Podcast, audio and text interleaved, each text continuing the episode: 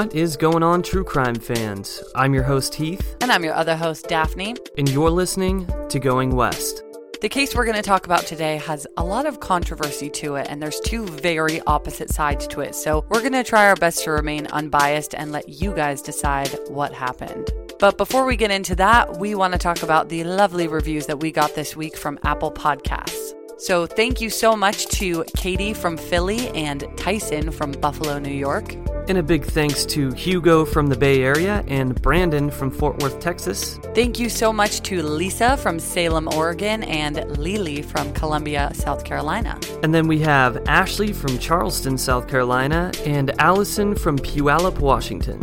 And thank you so much to our latest patron, Max. And if you guys want to sign up for our Patreon, just go to patreon.com/Going West Podcast. We're about to release our 5th bonus episode. So for all of you who sign up, it's just $5 a month. And as of right now, you'll have 5 new episodes to listen to. So go check it out. And don't forget, if you guys want a shout out on the show, make sure you go over to Apple Podcast, leave us a 5-star review, but don't forget to leave your name and your location. All right, guys, you know what it is. This is episode 32 of Going West, so let's get into it.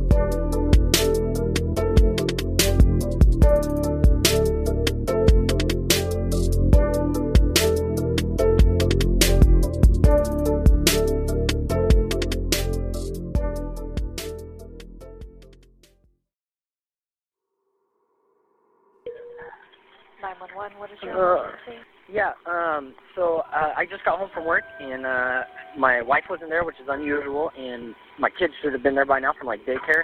So I was like, oh, maybe she went on a walk. I couldn't find her, so I called the daycare to see what time she picked up the kids. The kids were never picked up, so I got freaked out, so I hit, like, the Find My iPhone app thing, and it said that it showed her phone, like, at our end of our driveway. We don't have really good service. Okay. Not the end of our driveway, but the end of our street. So I just drove down there, and I saw her phone with her headphones because she started running again. And I found her phone, and it's got, like, hair ripped out of it, like, in the headphones. So I'm, like, totally freaking out, thinking, like, somebody, okay, like, grabbed her. Okay, what's your address? Redding. Okay, what's your last name? Yes. Papini, Papini. And your first name? Keith. Keith? Yes. Okay. Did you go pick up your children? No, I'm going to call my mom and have her do it. Okay. What's your wife's name? I'm going to, like, knock on every door. Sherri. Sherri. And same last name? Yes. She white female? Yes. What's her date of birth? It is June 11th, 1982. Is her vehicle there, or does she not have a vehicle? She has a vehicle that's at the house. Okay, the vehicle is at the house? She's running. How? Okay. Yes, I'm in it right now driving, and I took a picture of her phone on the ground before I picked it up. Okay, how tall is she? 5'3", 5'4". How much does she weigh? 100 pounds. Eye color? Like a bluish blue. Okay, hair color? Blonde. Do you know what she was wearing? Is there something she always wears? I'm assuming she went running. So okay, there's an athletic textile. Okay, there's not an outfit she always wears or anything like that. Does she run with a dog or by herself? By herself. Okay. What time were the kids? She just started running again, and we live in a. No, when's the last time? When's the last time you heard from her? She sent me a text asking me if I was coming home for lunch. What time was that? She got a whole bunch of news.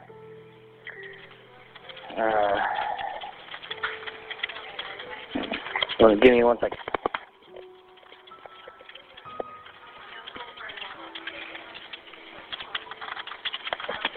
She sent me a text at 10:47 asking me if I was coming home from lunch from work. And I said, sorry, long day. And that was the last. Never spoke to her on the phone, never any other contact. Okay, and what time are the kids supposed to be picked up? Way before 5:30. She usually goes at like 4:45. Okay. 4:30, 4:45.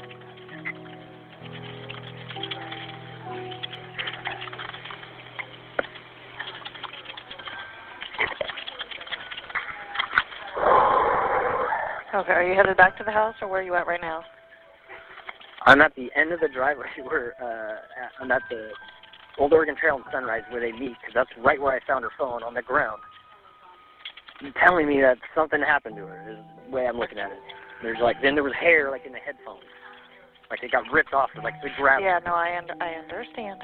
Okay, I'm sorry. I know you're trying to keep me calm, but obviously. Yeah. What kind of vehicle are you in? I'm in a black Kia Optima.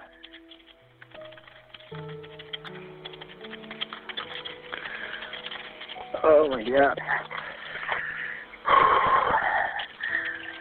Okay. And we live down kind of a sketchy street, so definitely, I don't know if I'm allowed to knock on everybody's door, but I will if I'm allowed to do that. Well, let's just have the officers contact you so they can start, processing everything, figure out what's going on, okay? And I understand you're freaking out a little bit. We want to make sure we get your kids. Make sure they're okay. Obviously, I'm going to call my mom and have her. Yeah, they've been stuck at this with your phone number. Yes. Do you want me to wait right here for somebody? If you want to head back to your residence so they can contact you there, and in case she does return. Okay. Okay. We'll have them contact you at your residence. Call us back if anything changes, all right? All right, so they're going to call on the number you just took down, the 355? They'll probably call you when they're on their way, and they're going to come out in person. Okay. Okay, thank you. You're welcome. Okay, bye. Bye-bye.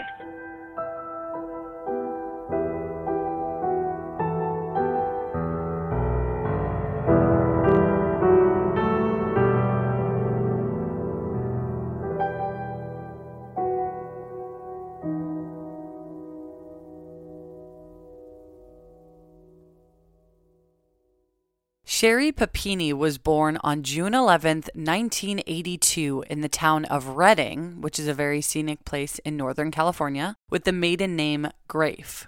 In 8th grade, she had her first kiss to Keith, who was a grade below her, and Keith actually ended up becoming her husband later on.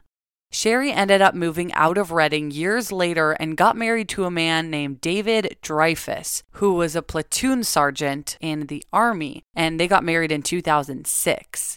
Their marriage only lasted 2 years because in September 2008, the two divorced.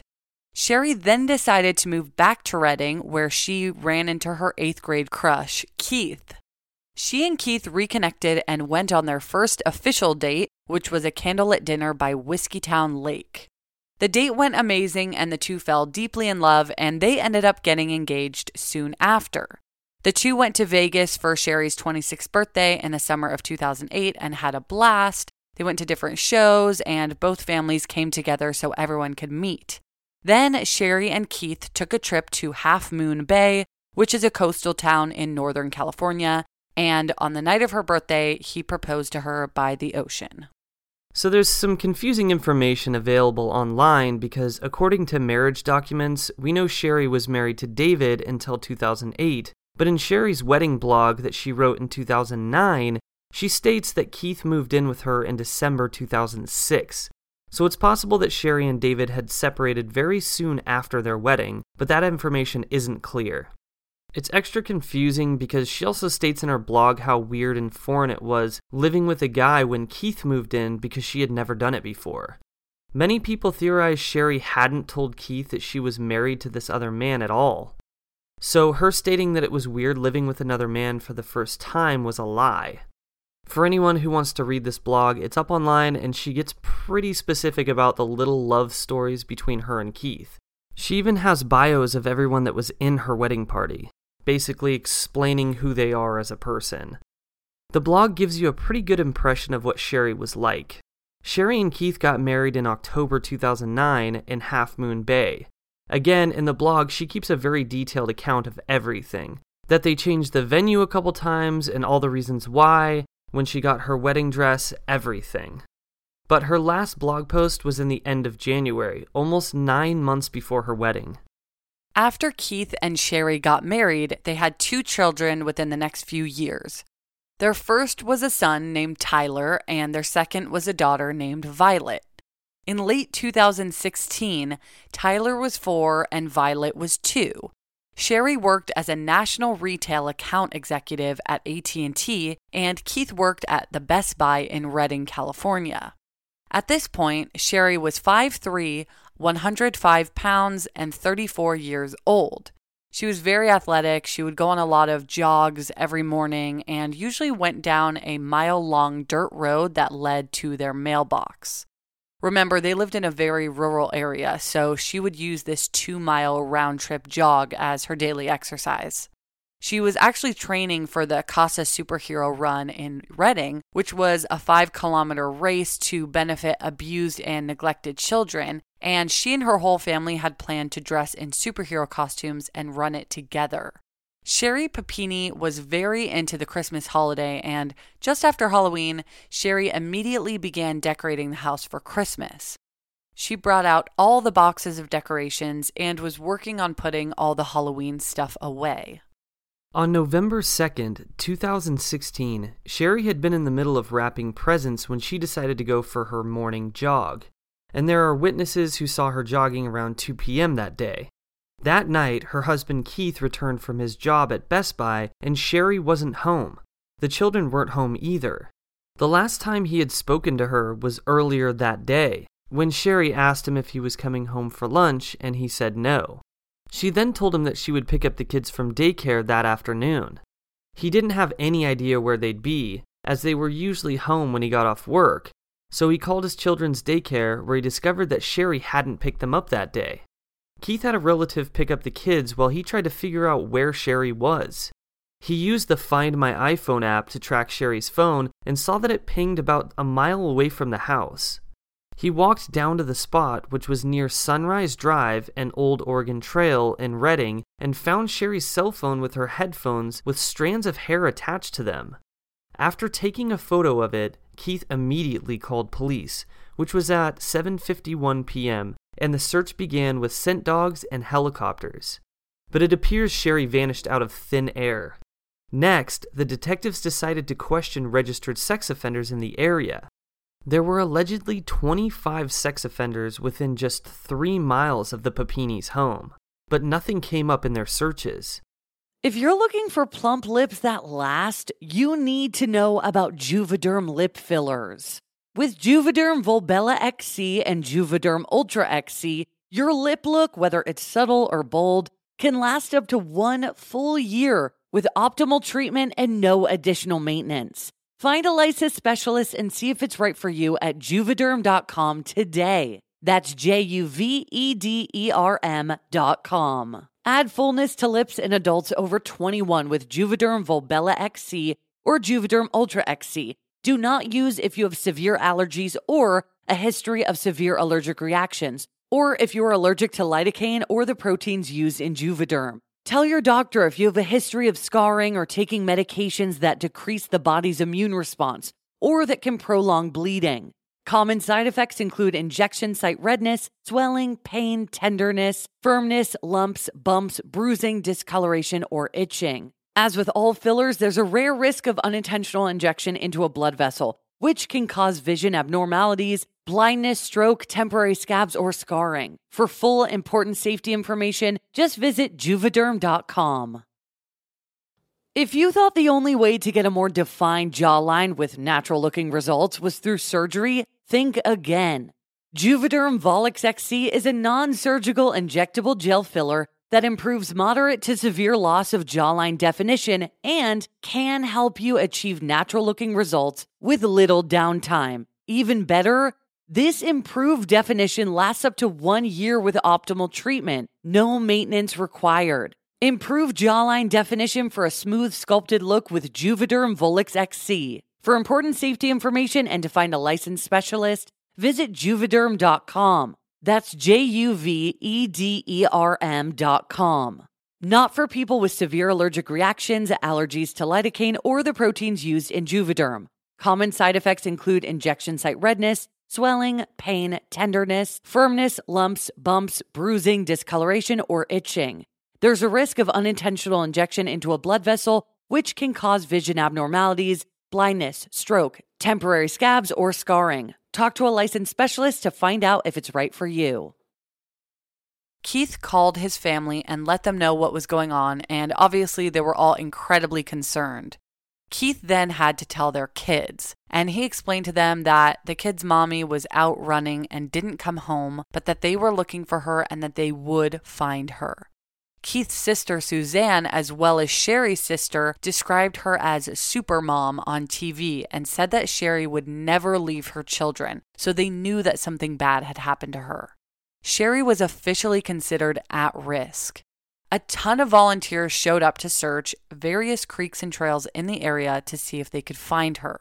They searched and searched, but no evidence was coming to fruition.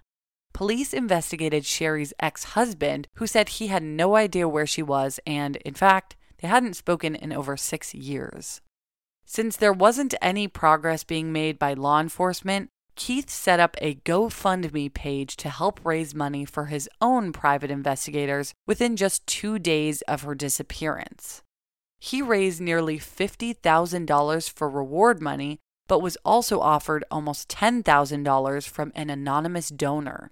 This donor actually hired a hostage negotiation expert named Cameron Gamble, and Cameron posted a video on YouTube claiming that the donor would offer up to $50,000 for the safe return of Sherri Papini. The whole idea was that whoever abducted Sherri would contact Cameron and work out an exchange, which he stated in the video, hoping that the abductors would see it. The name of the donor was never released, but a lot of people are very suspicious of this. Keith states that he doesn't even know who the donor is, but the donor says that he was passionate about the case when he saw Keith pleading on TV, and as a successful entrepreneur, he just wanted to help. But he says that he keeps his identity a secret for the safety of his family. Keith came into contact with Cameron, the negotiator, 12 days after Sherri disappeared when Cameron asked him for his permission to post the YouTube videos. But police were really not happy that Cameron Gamble was getting involved in the case because of the potential that it would mess up their own investigation. Which I can kind of understand to a certain extent. Obviously, they don't want somebody in there that could potentially mess up their leads, but at the same time, I feel like this is just extra help in trying to find Sherri at this point. Well, that's why Keith wanted to go along with it and agreed to do it, because if there was ransom money involved that he couldn't put in himself and some kind Samaritan is willing to give up that much money just from the kindness of his own heart, like, why not? Because that could work. Yeah, absolutely. And Keith is just doing what he can to make sure that he finds his wife. So I understand that as well. Keith got on TV and did numerous interviews and press releases to try and get his wife's story out there, all of which he appeared very emotional. Keith Papini was given a lie detector test to see if he had anything to do with Sherri's disappearance, and he passed the polygraph. So he was officially ruled not a suspect. They also went through his phone, computer, and house to see if he had been involved in any suspicious activity, but nothing surfaced. Sherri's sister publicly stated that Keith was the kind of man you wished to be married to your sister, because he was so incredibly caring and loyal. So she knew from the beginning that there was just no way that Keith would ever be involved in doing anything to put her in harm's way. And besides, he was very active in trying to find her alive. He was trying every possible avenue at this point. A lot of different theories were buzzing around during this time, and mostly that she was sold into sex trafficking or was involved in a drug deal gone wrong. Other people thought she was just in the wrong place at the wrong time. Days and weeks went by and there was absolutely no sign of her. But just 3 weeks later, on Thanksgiving Day, at 4:30 a.m., Sherri Papini was found alive, wandering along County Road 17 near Interstate 5, which was about 150 miles south of where she lived. She had been bound with clasps and chains around her ankle, and she had zip ties on her right wrist that connected to a chain around her waist. Her nose was broken, she had bruises all over her body, and was branded on her shoulder. Her previously long blonde hair had been cut unevenly, and she had lost 15 pounds. She was found on the side of the highway, waving her arms in the air, and a woman driving a car who was driving to visit family for Thanksgiving saw her and dialed 911. And there's actually a video of her running that we'll put on our Instagram. Since it took place at 4:30 a.m., it's very dark and you can't really tell that it's her, but the police were able to confirm that it was. All you see is her running past a church looking for help before she turns around and runs the other way before running up to an on-ramp on the Interstate 5. And this part isn't seen on video. So the woman who saw her said that she was incredibly startled by her because she seemingly came out of nowhere and it was so dark outside. She said that Sherri was frantically waving around what looked like a shirt or a cloth and that she was very wide-eyed. She said she looked really scared, so the woman figured that she really needed help, and she pulled over up ahead and called 911. The restraints on Sherri's body were consistent with pain compliance, according to the sheriff's office. Her bruises ranged from yellow to black, which proved that these bruises had been done at different times throughout her disappearance and that she was beat repeatedly. Sheriff Bazenko of the Shasta County Sheriff's Office said that Sherri had some kind of message burned into her skin, but they wouldn't release what it said because they believe that it's the key to finding who abducted her. They did, however, say that the message has obscure letters and that the quality of the branding was poor.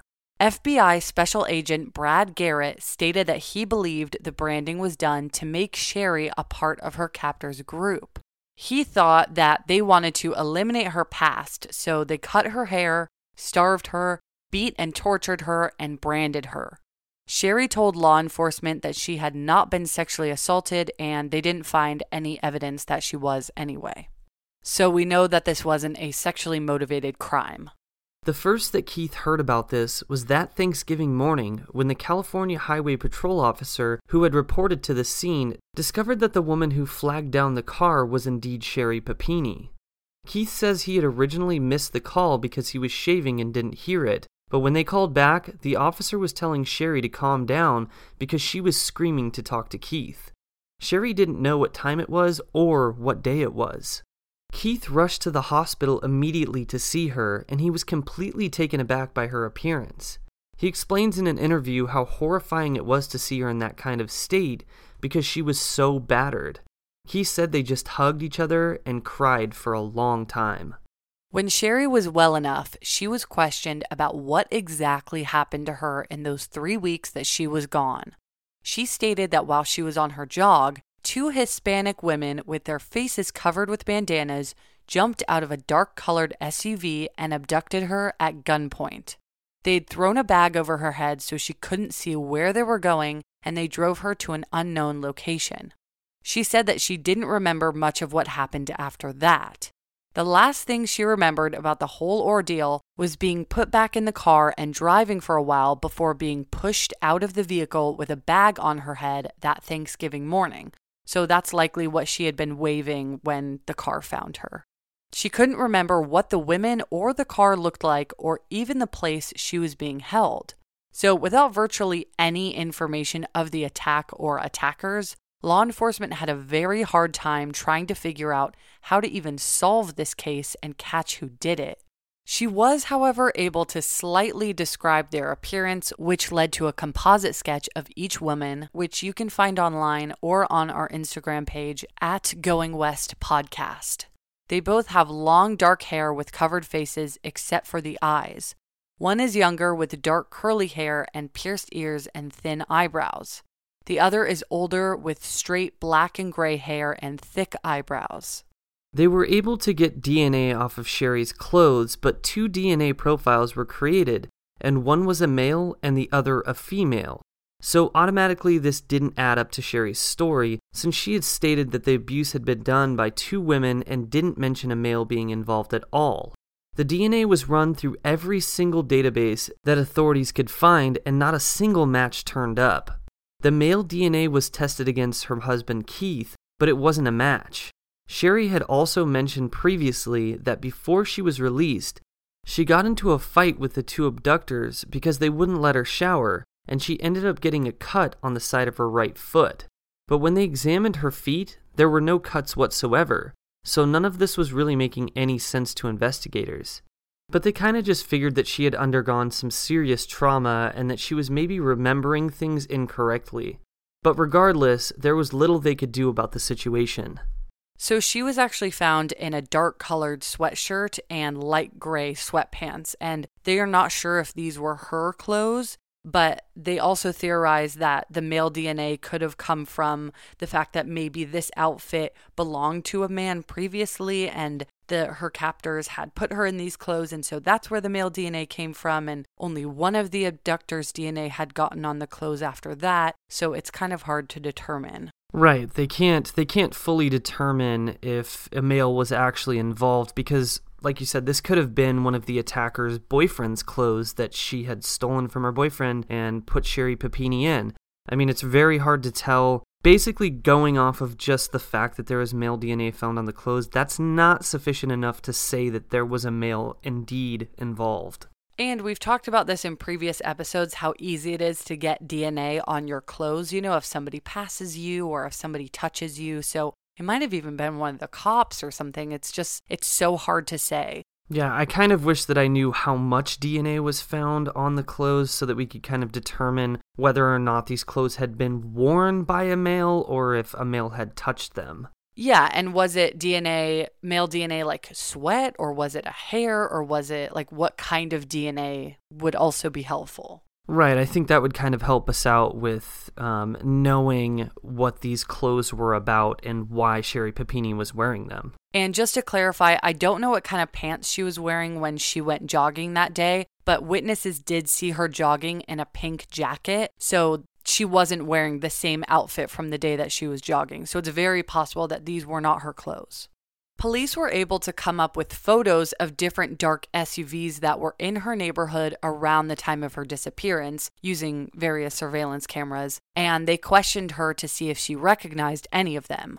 But she said none of them looked familiar. But like we mentioned, she wasn't able to describe the vehicle other than just saying that it was a dark SUV of sorts. People started getting very suspicious of Sherri's kidnapping altogether because of the fact that there was no clear motive for Sherri's abduction, especially since Sherri had not been known to be involved in drugs or crime. There also wasn't any mention of ransom money demanded of Sherri or her family. So why would these women abduct her, torture her for 22 days, and then just let her go?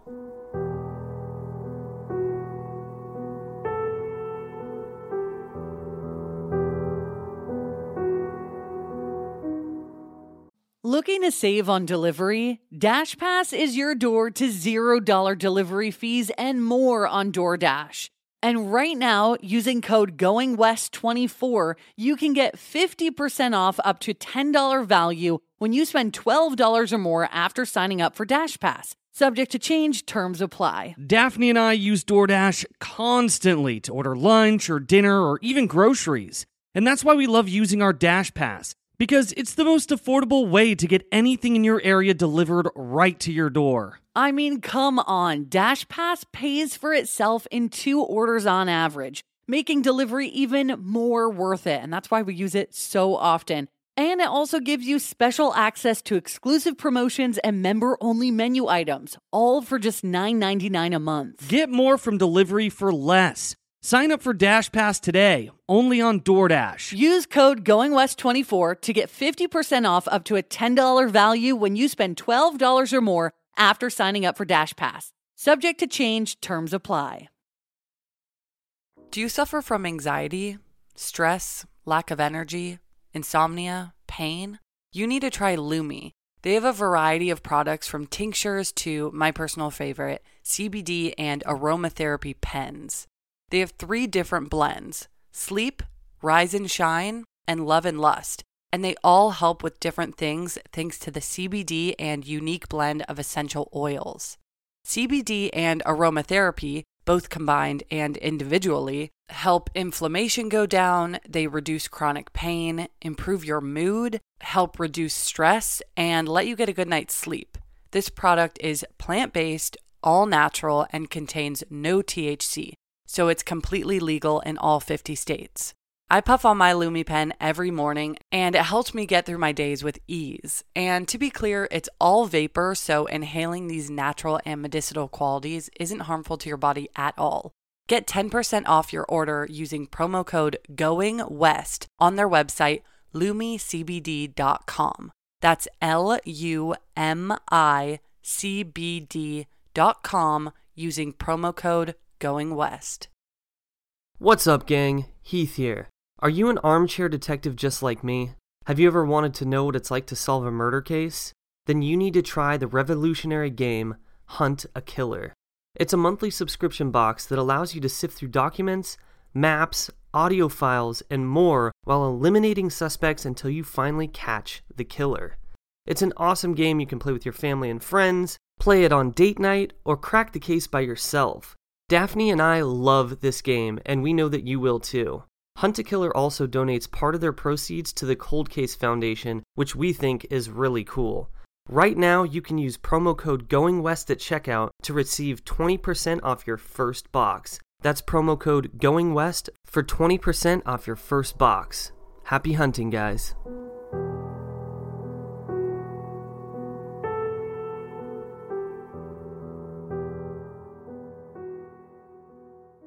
Detectives had nearly 20 search warrants and examined bank accounts, cell phone records, email, and social media profiles, trying to find anything that they could that would be relevant to the investigation. The following year, in 2017, some new information was released. Investigators found that Sherri had been texting a man living in Detroit, Michigan. She had actually been planning on meeting up with him in person around the time of her disappearance in 2016. Since he was going to take a business trip to California. Apparently the two had known each other for years prior and had gotten back into contact. They'd been texting for multiple months, but it's unknown if their relationship was romantic or not, as police wouldn't release this information. Days before her disappearance, this man visited California, but not Redding. According to law enforcement, there is no indication that they met up at any point during his trip to California. Investigators went to Michigan to question him and ruled him out as a suspect, saying that they were confident that he had nothing to do with her abduction. Many assume Keith didn't know about them talking because the Michigan man's name was disguised under a woman's name and Sherri's phone, so it's possible that this man was someone that she wanted to have an affair with. That, or it was strictly platonic, but she didn't want her husband thinking otherwise, so she disguised the name so there wouldn't be any questions. There are speculations that Keith knew about her talking to this man, and that they may have argued about it the day that Sherri vanished, but other people claim that Keith didn't know about this Michigan man at all. People started saying all kinds of things online and claiming that this entire case was just a hoax. A big reason why people started to think this case was fabricated is because of the details given by Sherri and the fact that none of it made very much sense. As we said a minute ago, there doesn't appear to be any motive for this crime at all, but does that mean it didn't happen? Also, Sherri doesn't remember barely anything about what happened to her, and she can't explain where she was or any real details about her abductors, who she spent 3 weeks with. It's absolutely possible that she had endured such intense psychological trauma that she's unable to remember this information, but then why did the captors let her go? It seems so incredibly unlikely that someone would do that because it's really rare that we see that in cases at all. I mean, it happens, but it's so rare. A lot of people also point out that Sherri and Keith were a very attention-seeking couple. They supposedly seemed like the kind of couple that would be on a reality TV show. Of course, we don't know them personally, so it's hard to confirm or deny this fact, but if you read the wedding blog that Sherri ran in 2008 and 2009, you'll be able to tell that she seems kind of over the top and kind of like a perfectionist and a little bit dramatic. But again, why put yourself through brutal torture just for attention? Investigators started believing that the sex trafficking theory was false, considering Sherri was badly beaten, starved, and had her hair cut poorly. They claim that this is exactly what a sex trafficker wouldn't do because they want them to look good so they can market them. Police started thinking these people were trying to brainwash Sherri to potentially convert her into their cult because her injuries were more consistent with a cult abduction. But again, that's just a theory. There's two very different opinions on this story, so we're going to do our best to stay in the middle of the road and just present the facts. Here's what we know about Sherri before the incident. In 2000, for unknown reasons, Sherri burglarized her father's house, then later that year allegedly kicked in her sister's back door trying to break in. Her father had reported the incident to the police as a burglary, but it was charged as vandalism. The incident at her sister's was cleared because nothing appeared to have been stolen. In 2003, when Sherri was just 21 years old, she started harming herself. We're not positive exactly how, but she started blaming her injuries on her mom. And by the way, her mother was the one who provided this information. It doesn't make much sense for her mom to have brought this into a discussion just to make it up, but this is just what we read. Also, in 2003, Sherri's father reported that she made an unauthorized withdrawal of money from his checking account. Although these incidents could potentially show her character, they also occurred over 13 years before Sherri's disappearance. So if she is indeed a victim, we don't mean to bring these facts in to exploit her. Yeah, and apparently her family is very divided on this case because some of them think she's completely fabricating this whole thing, and some of them believe every word that she's saying. And this has a lot to do with the fact that she was a bit estranged from her family because of several differences. Another big reason why people think Sherri could have fabricated this attack is in part of a big race war. In 2003, an essay was posted on a white supremacist website called skinheads.com, where the writer described that she got into two fights with Latinos who targeted her because she was a drug-free white woman who was proud of her blood and heritage. The post was signed Sherri Grafe, and remember, Grafe is Sherri's maiden name, and this was posted before she was married. Sherri's friends and family have stated that this post was not written by Sherri, and her husband Keith even stated that it was written by a jealous friend who was trying to smear Sherri's name at the time. And police are actually unable to confirm or deny whether or not this was written by Sherri, but Sherri denies ever writing it. After Sherri's return, the family moved to the nearby town of Shasta Lake, which has a population of around 10,000 people. Neighbors state that they never see Sherri, not jogging nor in town, but that once in a while they see Keith outside the house or around the community. So it appears that Sherri turned into a recluse after her abduction. She has also never been interviewed or appeared on TV to discuss what happened to her. So this kind of puts a hole in the theory that, if this was indeed a hoax, that it was done for attention, because she became an absolute shut-in who didn't want to be involved in any kind of media. A lot of people compare this case to the best-selling novel and Academy Award-nominated film, Gone Girl. If you haven't seen the movie or read the book, cover your ears because here's a spoiler. It's about a woman who is married to a man and becomes so resentful of him that she creates a false account of domestic abuse and then fakes her own abduction, rape, and attack. Her original plan was to kill herself and have her husband blamed for the murder, but then she changes her mind in the narrative of her story. She then escapes her attacker in hopes of rebuilding her marriage. She appears on TV and gains success and attention for this fabricated story. So a lot of people see potential similarities from this story and Sherri's, but again, she didn't seek attention at all after her disappearance, and she actually did the opposite. I feel like a lot of people in her position, they write a book about what happened to them, or they go on Dr. Phil, or they go on Oprah, but she didn't do anything like that. And hearing this, it kind of makes you lean a little bit more towards her telling the truth, and we're actually going to get into some theories right now. One theory is that she wanted to get away from her life and skip town, so she faked her own abduction so that she could start a new life and potentially be with the Michigan man without having to deal with the consequences necessarily, which is potentially why she asked Keith if he was coming home for lunch the day she disappeared, so she knew she would be alone to stage a disappearance. But during her time away, she changed her mind and created the whole abduction narrative to save face. Another theory is that this entire charade was in hopes to start a race war, and this theory is mostly based on that blog post that Sherri may or may not have written regarding her being attacked by a gang of Latinos. So a lot of people connect this potential post that she wrote 13 years prior to her attack with her describing that she was abducted by two Hispanic women, and they kind of make it seem like she could potentially have some kind of racist agenda, which is not uncommon in this world, obviously, but to me, it just, maybe that sounds ignorant. I don't think that's likely. Yeah, and to be honest, we haven't seen any other information that would lead us to believe that she had a racist agenda, so I think this one is pretty unlikely, like you said. And obviously racism exists, and it's fucked up, so if that's her agenda, then that's awful. But I'm just looking at it in the sense of, if she did in fact write this blog post, then what are the chances that 13 years later, she carries this hate so deeply that she breaks her nose and brands her shoulder for life just to make a point? That just seems insane. Yeah, definitely.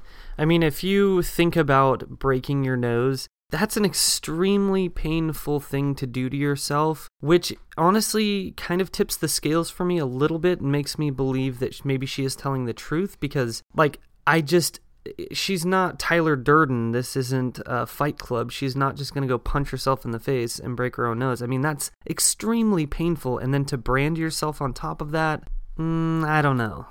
Next, we're going to talk about the theory that she did this for money. And this doesn't make much sense because the family didn't gain anything financially from this. There is a possibility that the anonymous donor that was going to provide the ransom money gave a donation to the family to help them get through the hard time they were experiencing once Sherri was found, but this has not been confirmed. There's also no theory that the family was struggling financially. Both Sherri and Keith worked and lived in a modest house that was under $200,000 in rural California, and after the attack, they moved to an even smaller part of the state. So it doesn't seem like they gained anything from all of this.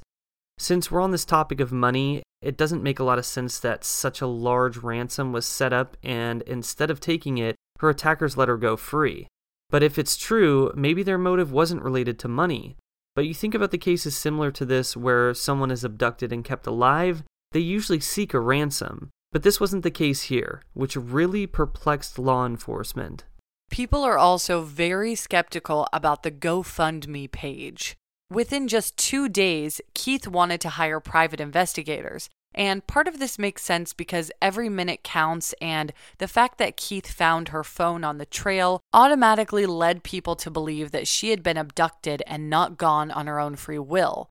But what Keith actually did with the reward money is unknown. We aren't sure if he really did use the money for private investigators, but what we do know, according to the bottom of the GoFundMe page, which is still up online, it states, "Please note that Keith's sister, Suzanne Papini, is withdrawing the funds from this campaign," but they never updated the kind people who donated money or what the money was going towards. They also didn't post any updates on the case or thank people for donating. They didn't even post to say that Sherri had been found. When Sherri's phone was found, police say it looked like it was very neatly and purposefully placed there. It was sitting on some grass with the headphones placed on top. It didn't look like it was thrown or dropped necessarily, but placed. The headphones were very lightly coiled on top of the face-up phone screen. The police were skeptical of this, but they fully believe that what happened to Sherri really did happen. They can't find any reason why she would make this whole thing up, but they agree that a lot of the information just doesn't line up. Police believe the biggest piece to this puzzle is the DNA that was found on Sherri's clothes. Whether or not this story is a hoax, the answers lie in the DNA. The police are keeping a lot of the details of Sherri's disappearance under wraps so that they can eventually solve the crime. If Sherri is innocent and is indeed a victim of such a terrible crime, our thoughts go out to her and her family. Regardless, we hope this case is one day solved. I don't necessarily lean either way, but the biggest thing to me is that I just don't understand why she would have broken her nose, branded her shoulder with a burned message, and had herself beat severely. And I know I've brought this up, but it just like mind boggles me, especially because there doesn't seem to be any possible motive to do so, or at least one strong enough to do so. And again, she didn't get famous from it because although a lot of people know her name, she didn't go on to do anything from it. And if she did get money, it probably wasn't very much. Not enough to put yourself through all that horror. It's possible that she had met up with someone for a hookup or that she was involved in drugs, as some theories state she was. and made up the Latina abduction to cover up what actually happened to her so that her family wouldn't know that she tried to cheat or that she was involved in drugs. So maybe an affair with a stranger or a drug deal had gone wrong. It just seems like there's too much information hidden to have an actual theory here. And for the people who thoroughly believe that she did not make any of this up, again, we're just stating the possibility that it's a hoax because we want to expose all angles of this case since no one really knows what happened. There's a lot of people who are divided on this case, but we've stated the facts, and I wish we had more information for you guys. I wish we knew about the brand and what it says, and I wish we knew about the DNA, but we just simply don't. We don't have that information, so we can really only go on what we know. Right, and what I think is really interesting about this case is I've known about it for years, and I hadn't really done any thorough research on it, but just because of the headlines, I believed this case was fake, and when I started researching it for this episode, I started thinking, like, wait, why do people think this is a hoax? It didn't really make sense to me. And I think once a big statement like that gets made, then people just start looking at the basic facts and thinking, oh, it's all a lie. So maybe just because some people thought it was a hoax, it was this big downward spiral. But I don't know. Right. And, you know, this is the internet. We live in the day and age of the internet. And when something happens, when something is said, it can spread like wildfire. And it can kind of create a spider web of falsehoods. So what do you guys think? Is this all just a hoax, or did this really happen to Sherri Papini?